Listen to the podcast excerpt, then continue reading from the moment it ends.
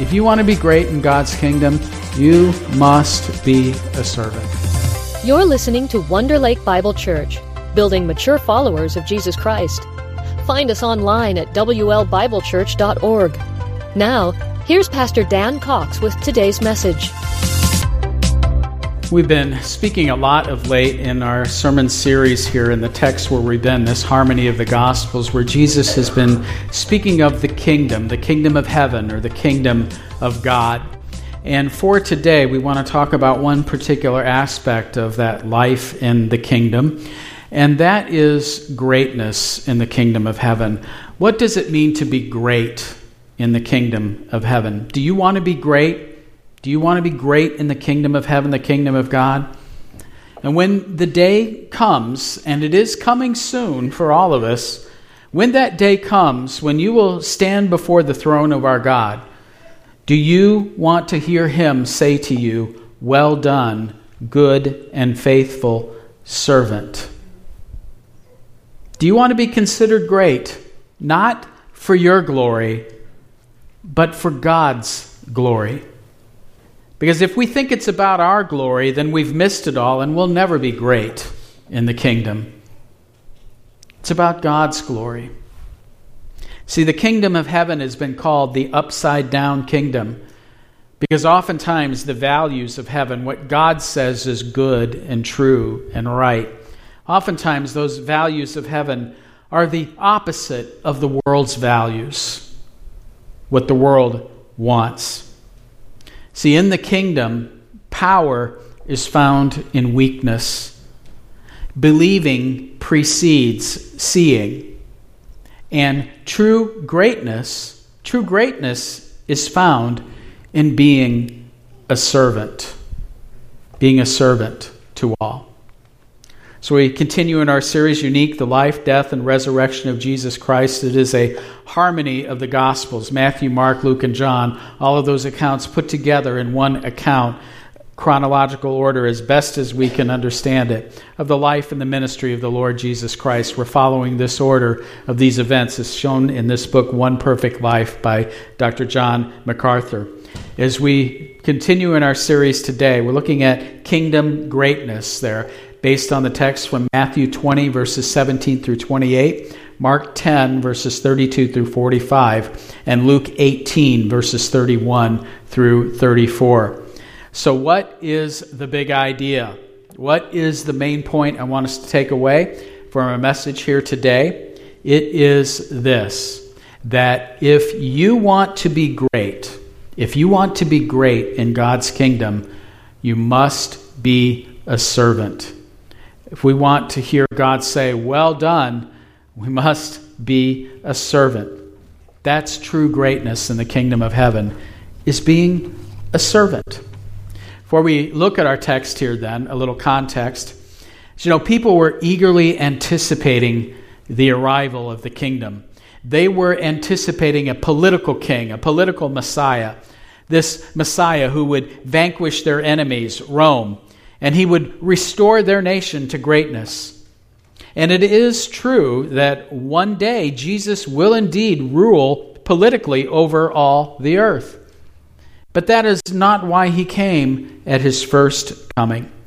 His first coming was as a servant, a humble servant who would give his life as a ransom for many.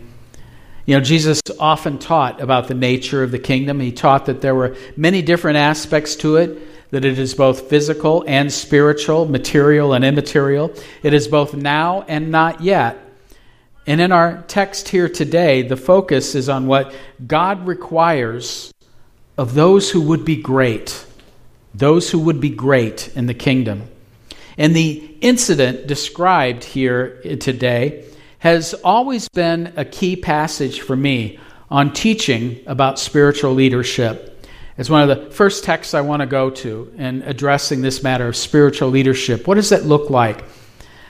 In this passage, we see what it is not to be and what it is to be.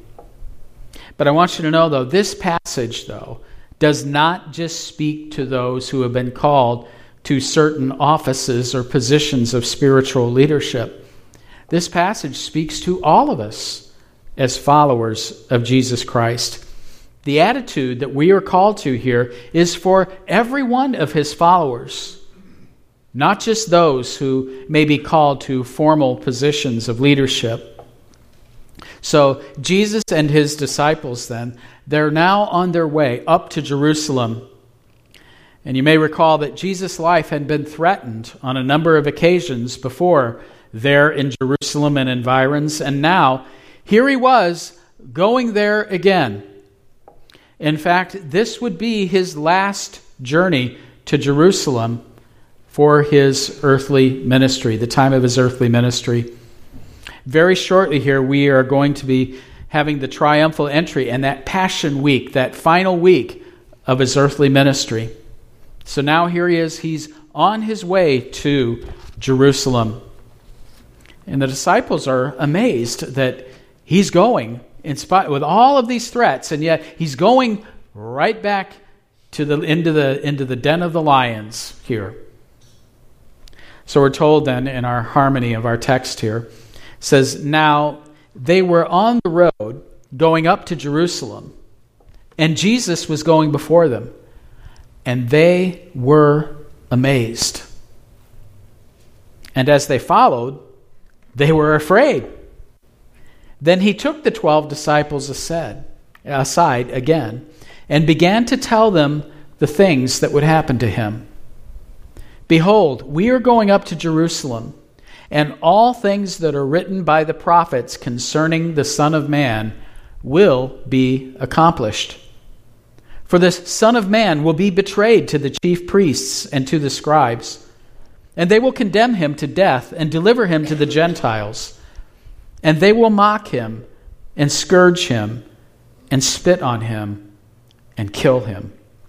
They will crucify him. And the third day he will rise again. But they understood none of these things. This saying was hidden from them, and they did not know the things which were spoken. So we want to look here first at some prophecies, prophecies concerning the Son of Man. It said the, the disciples were amazed that Jesus was going back to Jerusalem, given all the threats that had been made against him before. They were amazed, but also afraid about that, but they faithfully followed him there, knowing that their own lives would be in danger as well. But they faithfully followed him there. You know, one could never say that Jesus did not prepare his disciples for his death. He did. And we know of at least three different occasions already that he had told them that he was going to die. We're told in Matthew 12, where it says, Then some of the scribes and Pharisees answered him and saying, Teacher, we wish to see a sign from you. But he answered them, An evil and adulterous generation seeks for a sign, but no sign will be given to it except the sign of the prophet Jonah. For just as Jonah was three days and three nights in the belly of the great fish, so will the Son of Man be three days and three nights in the heart of the earth. An allusion there to the fact that he was going to die, be buried, but then he would resurrect on the third day. Sometime after that, they were in Caesarea Philippi, and Jesus asked his disciples, Who do men say that I am? and he declared that he would build his church, and the gates of Hades would not prevail. told in Matthew 16, from that time Jesus began to show his disciples that he must go to Jerusalem and suffer many things from the elders and chief priests and scribes and be killed, and on the third day be raised. Sometime after that was the transfiguration and after that, it says, As they were gathering in Galilee, Jesus said to them, The Son of Man is about to be delivered into the hands of men, and they will kill him, and he will be raised on the third day. And they were greatly distressed. So we know of at least these times, and there were probably some other occasions as well. But how many of you can relate to this where sometimes we get told something and maybe it kind of goes in one ear or out the other, and maybe we do it and it's still there, but we just don't quite understand it? Or maybe we do understand on a level, some level, but we don't want to accept it or believe that. But we certainly cannot say that Jesus didn't prepare his disciples or warn them ahead of time of exactly what was going to happen. They should not have been surprised by what happened when they got to Jerusalem. But let's be honest, how many of us, if we had been there, if we had been inside, how many of us would have really understood that or accepted that? We probably would have been a little surprised along with them as well, right? Because what was in their minds? They were still focused on glory. They were looking forward to reigning with the Messiah in great power and glory. Bear in mind as we read what we're about to hear next Jesus had just told them again what was going to happen. He's now on the road to Jerusalem. It was the time of the Passover. And so they were headed to Jerusalem to celebrate the holy day there. But once again, he told them that death awaited him in that city.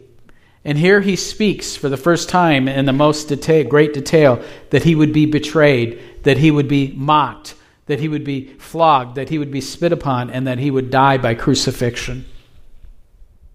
But he also reminded them that death was not the end for him, that he would rise again on the third day. But they didn't understand. Perhaps they simply couldn't bring themselves to believe that this was really going to happen to their Lord.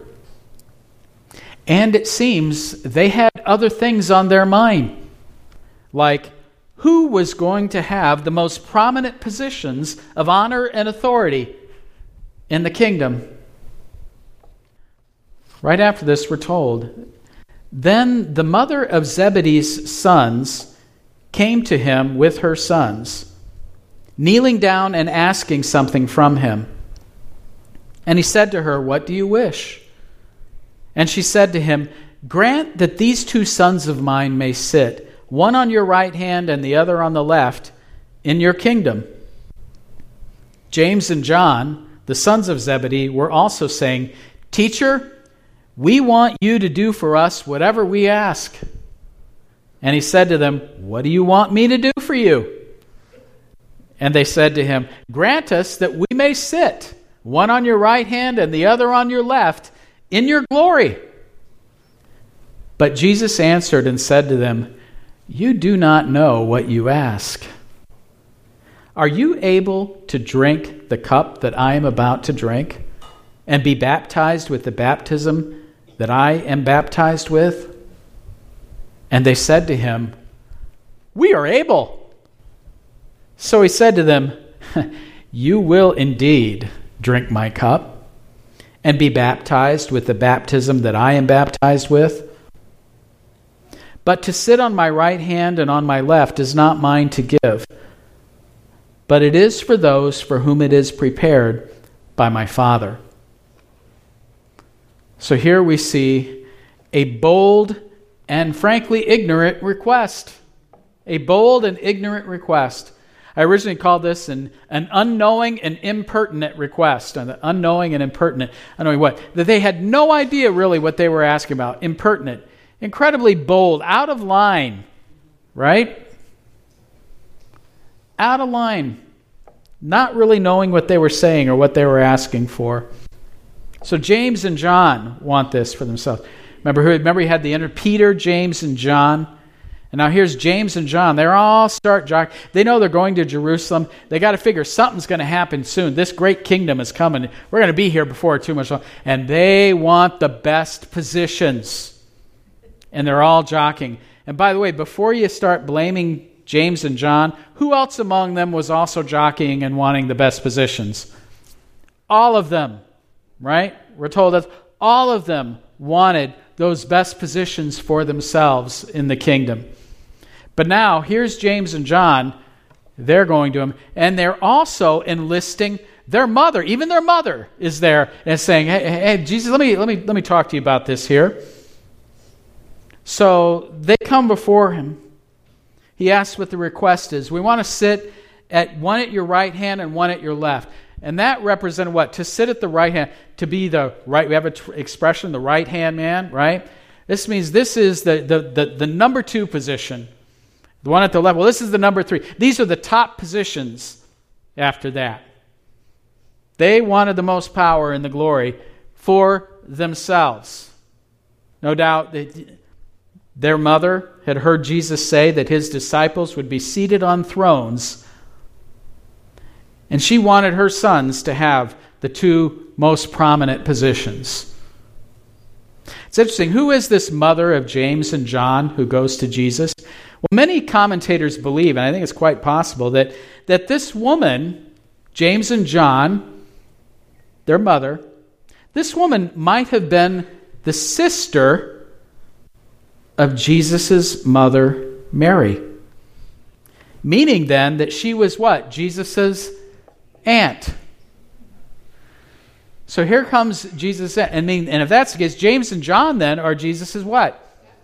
Cousins. Right? So it's like she might be thinking, "Hey, we got an extra, we got we got an in here." Can you hear the conversation with James and John and their mother?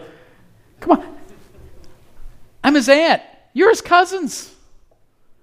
We got this, right? We've got an in over the rest of these guys. So you can imagine then her coming and saying, Oh, Jesus, it's me, your dear old aunt here. Remember me, right? Listen, can you do something for my sons? You know, your cousins, family, right? Notice Jesus doesn't correct her about the fact of his coming kingdom and the fact that there would be positions of honor and authority. He doesn't say, he doesn't say to them, oh, no, no, no, you don't understand. You see, this is all a spiritual king. And yes, it is, but it's also a physical kingdom. And he will rule physically, politically, and there will be physical leaders, rulers over that, but not at that time. So he says, and say, You don't know what you're asking. You know the old expression, be careful what you pray for? You just might get it, right? Well, be careful what you ask for. You just might get it. Are, are you sure you, you, you, you really want this? You want these best positions? Yeah, yeah, because what are they seeing? They're seeing the power and the glory, right? And there is power and glory in it. But they didn't, yeah. I heard something about motivation there. Yeah. What was their motivation? Power and glory for themselves.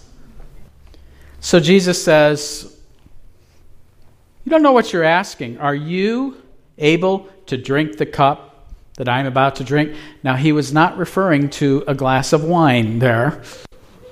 What does that drinking the cup mean? Suffering. Drinking the cup was a metaphor for the suffering that he was about to endure. It says, Can you drink the cup I'm about to drink? What was the cup of, what was the suffering he was about to endure? It was the agony the cross and all that that meant. Physically, yes, but what? Spiritually? Are you able to drink that cup? Are you able to be baptized with the baptism I'm about to be baptized with? Now, this, this is not a water baptism or something. This was what? This was the baptism of suffering. Oh, you want to be great? You want the top positions? First of all, you don't really know what you're talking about. But if you do want this, are you able to do that? Are you able to suffer along with me? Said, can you can you do this? Can you drink this cup? And what do they do? What do they say? We can, of course. They don't know what they're saying, do they? But interesting, what does Jesus say? Oh, you will. You're going to drink the cup, all right.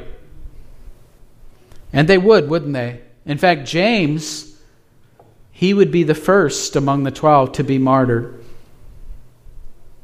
He would be beheaded in Jerusalem shortly after the founding of the church at Pentecost. And of course, we know that uh, John, too, he suffered as well, didn't he? He was persecuted, he was exiled. They both drank the cup and were baptized with the baptism of suffering. So he says, Oh, you will, but as far as who gets the right and the left in the kingdom, says, Jesus says, This is not mine to give. I think, well, that's kind of strange. He's the king. Can he? He says, what? This is for who's going to who's going to determine that? The Father. The Father will determine. He is the gracious and the generous and the all-knowing judge. He will determine who has those seats. Once again, this is illustrating that the disciples did not understand Jesus' teaching about what was about to happen to him, but also what all he had said about humility. Do you think this was the first time Jesus had told his disciples about the need to humble themselves and to be servants? Nope. Back up just a little bit earlier in Matthew, it says, At that time the disciples came to Jesus, saying, Who is the greatest in the kingdom of heaven? Can you see how they're already? They're jockeying, right? Okay, who's going to be the greatest? Who's the greatest in the kingdom of heaven? They want those positions of honor and authority. So, how did Jesus respond? He says, and, and calling to him a child, he put him in the midst of them and said, Truly I say to you, unless you turn and become like children, you will never enter the kingdom of heaven. Whoever humbles himself like this child is the greatest in the kingdom of heaven. So, who's the greatest in the kingdom of heaven? The humble ones. Apparently, the message didn't quite get through to them, did it? When we might say, oh, those disciples, just like, you know, the people of Israel, how they just didn't get it. Those disciples, they just didn't get it. Fortunately, now, we get it, don't we? We understand perfectly. We get it the first time, every time, don't we? No. How many of you have had to have things explained to you again and again and again by the Lord, right? So I said this was not only James and John, all of the disciples had an interest in this. And this is something they were continuing to discuss. One time they were walking along, they were on the road, and, and Jesus was a little ways away from them, and he comes up to them and he says, oh, What were you guys talking about? Did he know what they were talking about? Yeah. What were they talking about? Who is going to be greatest in the kingdom, right? So, this is something the disciples continued to discuss. Now, here we are. We are just, we're just shortly away from the Passion Week, the final week. Was this the last time they would talk about this, about who was going to be the greatest? No, because when do we have another instance of it? Right up to the night before his death, when they were in the upper room. They were what? Debating and discussing who was going to be the greatest. And what did Jesus do? He washed their feet. He said, This, this is to be your attitude toward one another. So James and John and their mother grant the mice, grant that they would have the best positions. What do you think the other disciples thought about this? Well, we don't have to guess. And when the ten heard it, they were greatly displeased with the two brothers, James and John. But Jesus called them to himself and said to them, You know that those who are considered rulers over the Gentiles lord it over them and those who are great exercise authority over them. Yet it shall not be so among you. But whoever desires to become great among you, let him be your servant. And whoever desires to be first among you shall be slave of all. For even the Son of Man did not come to be served, but to serve and to give his life a ransom for many. See, a teachable moment. A teachable moment. Jesus often did this. There was something that occurred, and he used that as an opportunity once again to teach. See, when the other ten heard about this request by James and John, they, they became rather indignant. Why? because they wanted the positions for themselves. Jesus was very much aware of this. So he calls them together and he reminds them of some important principles. He says, You know, among the Gentiles, the, the political rulers, the, the high officials there, They lord it over others. What? They want that, again, motivation. They want to be in charge. They want to be in charge. They want to have the power and the glory. They want to lord it over others. But not so. This is not how it is to be among you. If you want to be great, it doesn't come through having an attitude of rulership and authority and lording it over others. But greatness comes through an attitude of being a servant, a slave, a slave to all. So their goal then should not be ruling, their goal should be serving. See, there's no place in the church of Jesus Christ for overbearing, domineering leaders. Later, Jesus would say, The greatest among you shall be your servant, and whoever exalts himself will be humbled, and whoever humbles himself will be exalted. Another occasion, he said, If anyone would be first, he must be last of all and servant of all. And there was no greater example of this than the Lord himself. That he did not come into the world to be served, but to serve and to give his life as a ransom for many, the ultimate act of service. So here then was the first clue then for them as to what the death of Christ would accomplish. He's going to die. Why? Because in so doing it would be a ransom for many. His death, his death would take the place of death for many, for only his death could truly atone for sin he was the perfect sacrifice whose substitutionary death paid the price for sin. So let's reflect for a moment here then on kingdom greatness. You know, James and John, they mistakenly presumed that prominence was greatness, that prominence in God's kingdom is based on position, power, and authority. But Jesus says that the, the path to true greatness comes through suffering. The same kind of suffering that Jesus would endure. And Jesus, of course, is the ultimate example of a servant in the kingdom. And everything he did while he lived and ministered with the apostles set an example for them and for us here today. Jesus came to pour out his life in service, and consequently, we ought to give our lives in service to him and others, because in God's kingdom, greatness is measured by the extent to which we are willing to serve one another humbly. And no one gave up more to become a servant than Jesus. Have you ever thought about that? Was there any position, could you have any position higher than the position of the Lord Jesus Christ? You are God, the sovereign Lord of the universe, ruling over the universe on your throne. There is no possible higher position, is there?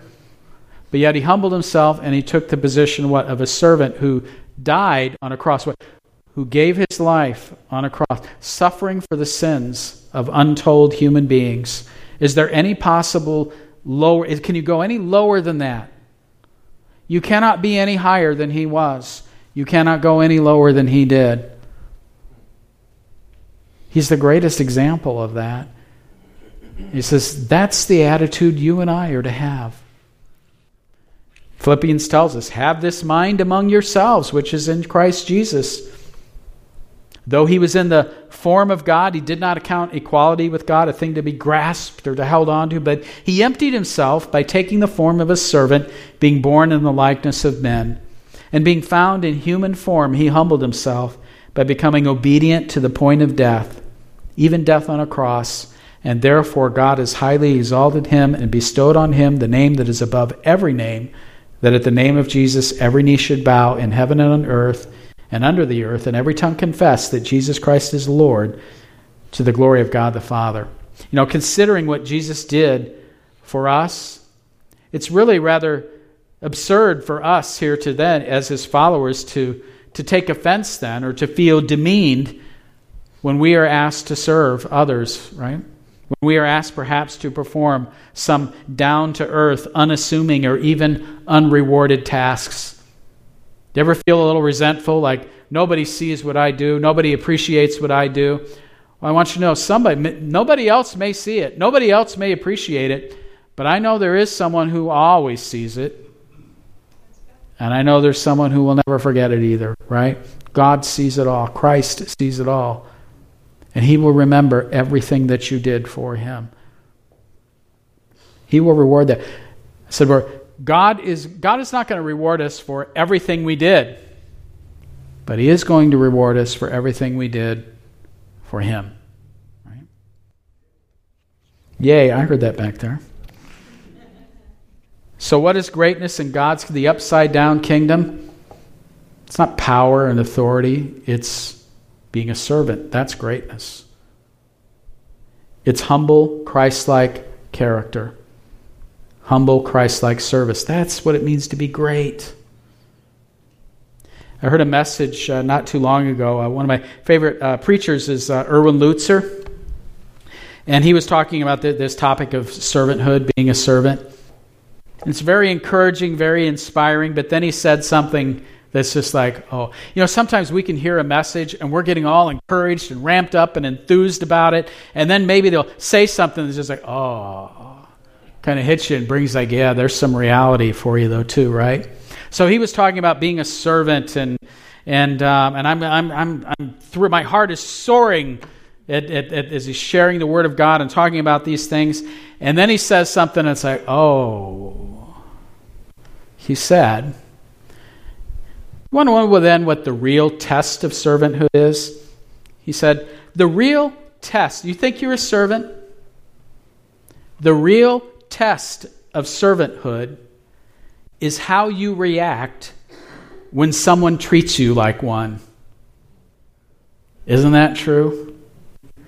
Oh, I'm a servant. I want to be a servant. I want to serve you, Lord. I want to humbly serve and do for others. Okay. But how do you react when someone treats you like a servant? Treats you like a slave to all. That's the test, isn't it? That's the test. So what? Well, I'd remind us again with this if you want to be great, if you want to be great in God's kingdom, you must be a servant. Do you want to be great? Do you want to be honored when you stand before that throne of God? Do you want him here say, Well done, good and faithful what? Servant. If you do, I want to challenge you with this. I want you to think about this. There's a lot of needs in this world of ours, aren't there?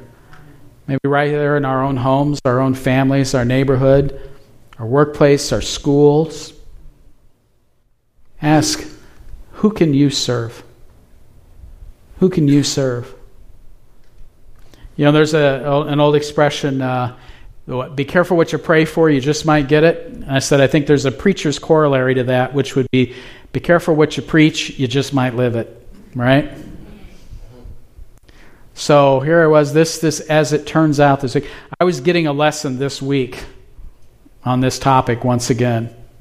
What does it mean to be a, a servant? What does that look like? And it is something that I have found that it, it concerns an area of my life that I've known for some time, but yet here it was. It's like, you know, I'm particularly vulnerable in this area. I feel like there's a lot of things that, you know, that, that come at me. I'm very good at compartmentalizing. We have any compartmentalizers here? Okay. I'm very good at putting things in their boxes and putting aside for now because now I need to do this. Now I need to concentrate on this. I put this in a box. I put that away. Put this in a box. Put that away. I'll come back to it. But I've always found there's one area, there's something that I really can't put it in the box and put it away. And it just stays with me 24 hours a day. There it is. So, guess who's been learning some more lessons about that this week, right? And here's something that I pray that I want to share with you. And, and I want you to, God is good. God hears. Thank you for your prayers, for those that are praying for me. I know you do. And I feel those. Um, here's something that I would, I would say that I like to pray. So when you think about that, who is someone, maybe there's someone that's on your mind right now. Here's something that I like to pray that you might like to. It says, Lord, help me to see this person with the eyes of Christ. Help me to love this person with the heart of Christ. And help me to serve this person in the spirit of Christ. Lord, help me see this person with the eyes of Christ. Help me love this person with the heart of Christ. And help me to serve this person in the spirit of Christ. I think that's a good thing that we can pray as you think about that. So, do you want to be great? Be a servant. Who can you serve? See them through the eyes of Christ. See them as Christ sees them. Love them with the heart of Christ. Love them as Christ loves them. Serve them in the Spirit. Serve as Christ served. Let's pray. Lord, thank you for our dear Savior and Lord and servant, the Lord Jesus Christ. Thank you that He was willing to set aside all that glory and authority and power and humble Himself, taking on human form, being made like one of us, humbly obeying your law on our behalf, willingly going to the cross, where there He paid the punishment for our sins, where the innocent suffered for the sins of the guilty. The just one took on the judgment of the unjust. He died. But thank you, Lord, that the story doesn't end there. That he rose from that grave. That he rules and reigns in great power and authority, and he is coming again. I pray, Father, Pray, Father, that you would give us that same attitude of spirit uh, or of servanthood that he had. Help us, Lord, to identify. Maybe there's someone in our lives that we can serve. Help us, Lord, to see that person with the eyes of Christ, to love them with the heart of Christ, and to serve them in the spirit of Christ. And we pray these things in his name. Amen. Thanks for listening to today's message. For more information about Wonder Lake Bible Church, visit WLBibleChurch.org.